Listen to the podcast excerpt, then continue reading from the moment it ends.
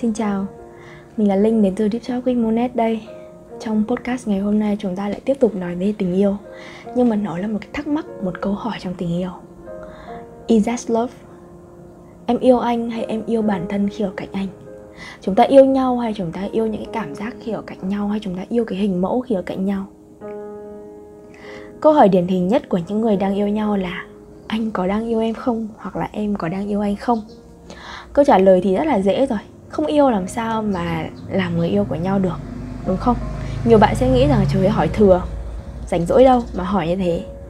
Có người sẽ trả lời là vì lý do này hoặc vì lý do kia, vì anh yêu em nên là em cũng sẽ yêu anh, vì em hiền lành, vì em xinh, vì anh tử tế, vì anh chu đáo, vì em thông minh, vì em thú vị, vì anh tài giỏi.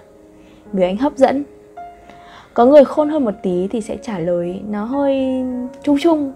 Anh mà biết tại sao anh yêu em hoặc là em mà biết em, tại sao em yêu anh thì đã hết yêu rồi. Yêu thôi mà không có lý do.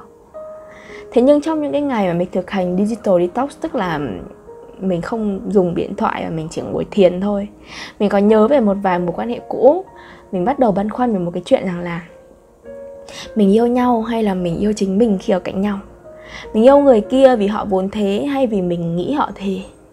Mình yêu người kia hay yêu cảm giác khi là người yêu hoặc là cả crush người kia? Có những bạn mà mình thấy rằng là khi mà hết crush người yêu uh, bạn đấy bạn nào đó xong thì họ thấy rằng là nếu mà bước vào mối quan hệ thì còn thấy mệt mỏi hơn là cái việc mà chỉ là thích thầm thôi. Đấy. tuy hơi gây lú một chút nhưng mà cái câu thắc mắc của mình ở đây đó là không biết là khi yêu chúng ta yêu đối tượng hay yêu cảm giác xuất hiện? Lúc nghĩ rằng mình đang yêu đối tượng đó. Mình là đứa thường hay nói lời chia tay trước, không phải là vì mình phũ mình cảm thấy rất là khó khăn khi nói lời chia tay, nhưng mà mình thấy đó là cách tốt nhất để không gây tổn thương kéo dài. Lần nào mình chia tay, mình cũng nói một câu rất gây ức chế, trời anh không yêu em như anh nghĩ đâu. Anh sẽ sớm ổn thôi. Và lần nào thì người yêu của mình cũng sẽ mất một cái quãng thời gian khá là vật vã khá là khó để chấp nhận được cái sự chia tay đột ngột đó có người nói rằng sẽ chờ đến lúc mình lấy chồng sẽ yêu người mới. Có người nói rằng luôn dõi theo mình. Thế mà tất cả bây giờ mọi người đều đã có vợ hết còn mình thì vẫn chưa có gia đình. Tuy vậy, cái mối quan hệ của mình với người yêu cũ khá là tốt. Có người từng bảo anh rất nhớ cái câu em nói với anh là Anh không yêu em đến vậy đâu. Anh ngẫm lại thấy rất đúng. Giờ anh cũng không yêu bạn kia 100% Nhưng anh chấp nhận và anh thấy ổn với cái điều đó. Bạn ấy cũng vậy Và mình mừng cho điều đó của họ. Có người khác thì bảo là uh, bảo mình là tại vì mày không yêu nên là chia tay mày mới làm bạn thôi. Mình mình cũng không biết là tại sao họ lại nói như vậy nữa. Mình nghĩ là trong cái quá thời gian ở bên cạnh mình có yêu. Nhưng mà mình cảm giác rằng là mình yêu cái mình yêu cái phiên bản của bản thân hay là yêu chính mình ờ, khi ở cạnh người đó. Chứ cũng không hẳn là thật lòng yêu họ như họ vốn là. Yêu họ với cái tình yêu vô điều kiện chấp nhận tất cả những cái gì thuộc về họ. Nếu có thể yêu họ với tình yêu như vậy ấy mình nghĩ là mình sẽ nhìn mặt tốt của họ với những cái lòng ngưỡng mộ, lòng tự hào, sự chúc phúc. Điều này mình nghĩ là khá dễ bởi vì điểm tốt thì dễ được đối xử tốt. Nhưng mà điều khó nhất đấy là học cách yêu thương những mặt tối của đối phương.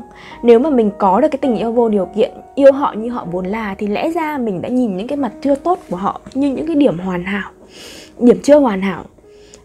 Nhìn nó như là những cái điểm, những cái ưu điểm bị biến dạng những cái tổn thương chưa được chữa lành, những cái đau khổ chưa được xoa dịu hay là những cái gánh nặng chưa được nâng đỡ mà thôi, chứ mình không ghét bỏ nó được. Thế nhưng mà trên thực tế thì mình lại ghét bỏ nó. Mình nghĩ là mình cần học hiểu rồi mới học yêu. Sau những cái mối tình đi qua thì mình nghĩ là như vậy. Mình, nếu mà mình không hiểu thì mình chỉ yêu cái bong bóng ảo ảnh nào đó, hoặc là yêu cái gì đó, chứ không phải là yêu cái đối tượng, yêu chính cái người đó mình nghĩ hiểu thì mới có thể tự bản thân hỏi, tự vấn cái câu kiểu như là mình có thể bao dung được đến đâu với những cái mặt tối này? Giới hạn của mình với cái mặt tối đó là gì? Nhưng mà hầu như mình đã nói rồi, mình không làm được cái điều đó trong những cái mối tình cũ. Thế nên mình cứ yêu rồi mình lại chia tay, yêu rồi mình lại chia tay. Thường thì những cái trải nghiệm của mình sẽ là mình cô đơn, mình sợ ở một mình, nên là mình nếu mà có ai đó đến chơi đùa giúp mình bớt cô đơn đi thì mình ngộ nhận đó là tình yêu mình thấy vui khi ở cạnh họ. Nhưng khi đến lúc mình thấy họ nói quá nhiều mình thấy họ ồn ào mình phiền, phiền phức. Mình trong khi mình thực sự chỉ cần một cái người ở cạnh thôi cho đỡ chán thôi chứ thực sự là không muốn mở lòng lắng nghe và chia sẻ trao đổi với họ thì mình lại bắt đầu trốn chạy cái mối tình đó. Mình thấy mình muốn giỏi giang nhưng mà mình lười nên là mình yêu những cái người giỏi giang mong mình học được cái gì đó từ họ thì mình bị thu hút bởi những người tài giỏi. Khi ở cạnh họ thì mình thấy cũng vui, nhưng đến lúc mình thấy mặt cứng nhắc của họ. Thường thì ưu điểm và nhược điểm nó sẽ đi cùng với nhau, nó switch như một cái một cái phổ dài từ cực này sang cực kia. Đó. Thế là khi mà họ switch sang cái mặt mất cân bằng, thế là mình mình sợ hãi, mình bỏ chạy. Mình cứ thế, mình cứ thế cứ thế. Yêu rồi chia tay. Bởi vì là mình không biết cách để mà chấp nhận những cái mặt tối của họ hay là mình có một cái thời mình đã từng đồng hóa cái sự chán của mình bằng sự nhớ. Mình luôn đòi hỏi cái người kia ở bên cạnh luôn xuất hiện vì mình. Khi ở một mình thì mình không biết làm bản thân vui vẻ như thế nào cả và mình luôn nghĩ rằng là mình đang nhớ người yêu nhưng mà không phải là vì mình đã không biết đối diện với bản thân khi ở một mình. Mình có nhớ một cái câu rất là hay, đấy là tình yêu là ngôn ngữ bản thân tình yêu chính là ngôn ngữ rồi. Ngôn ngữ của tình yêu thì lại là sự im lặng. Những người yêu nhau không cần nói, chỉ có những người chồng, người vợ, bạn trai, bạn gái thì mới nói với nhau. Còn những người yêu nhau, họ rơi vào im lặng của Osho nên mình băn khoăn là không biết có phải vì không tự đáp ứng được cái nhu cầu của bản thân nên là mời yêu để mong người yêu đáp ứng hộ. Có phải mình yêu cái cảm giác ở cạnh người đó yêu điều họ làm cho mình chứ không phải vì sự tồn tại của chính họ? Chính vì yêu yêu thực sự mà mình nghĩ đến hay mình cảm nhận đó là tình yêu nó thực sự thuần khiết đó.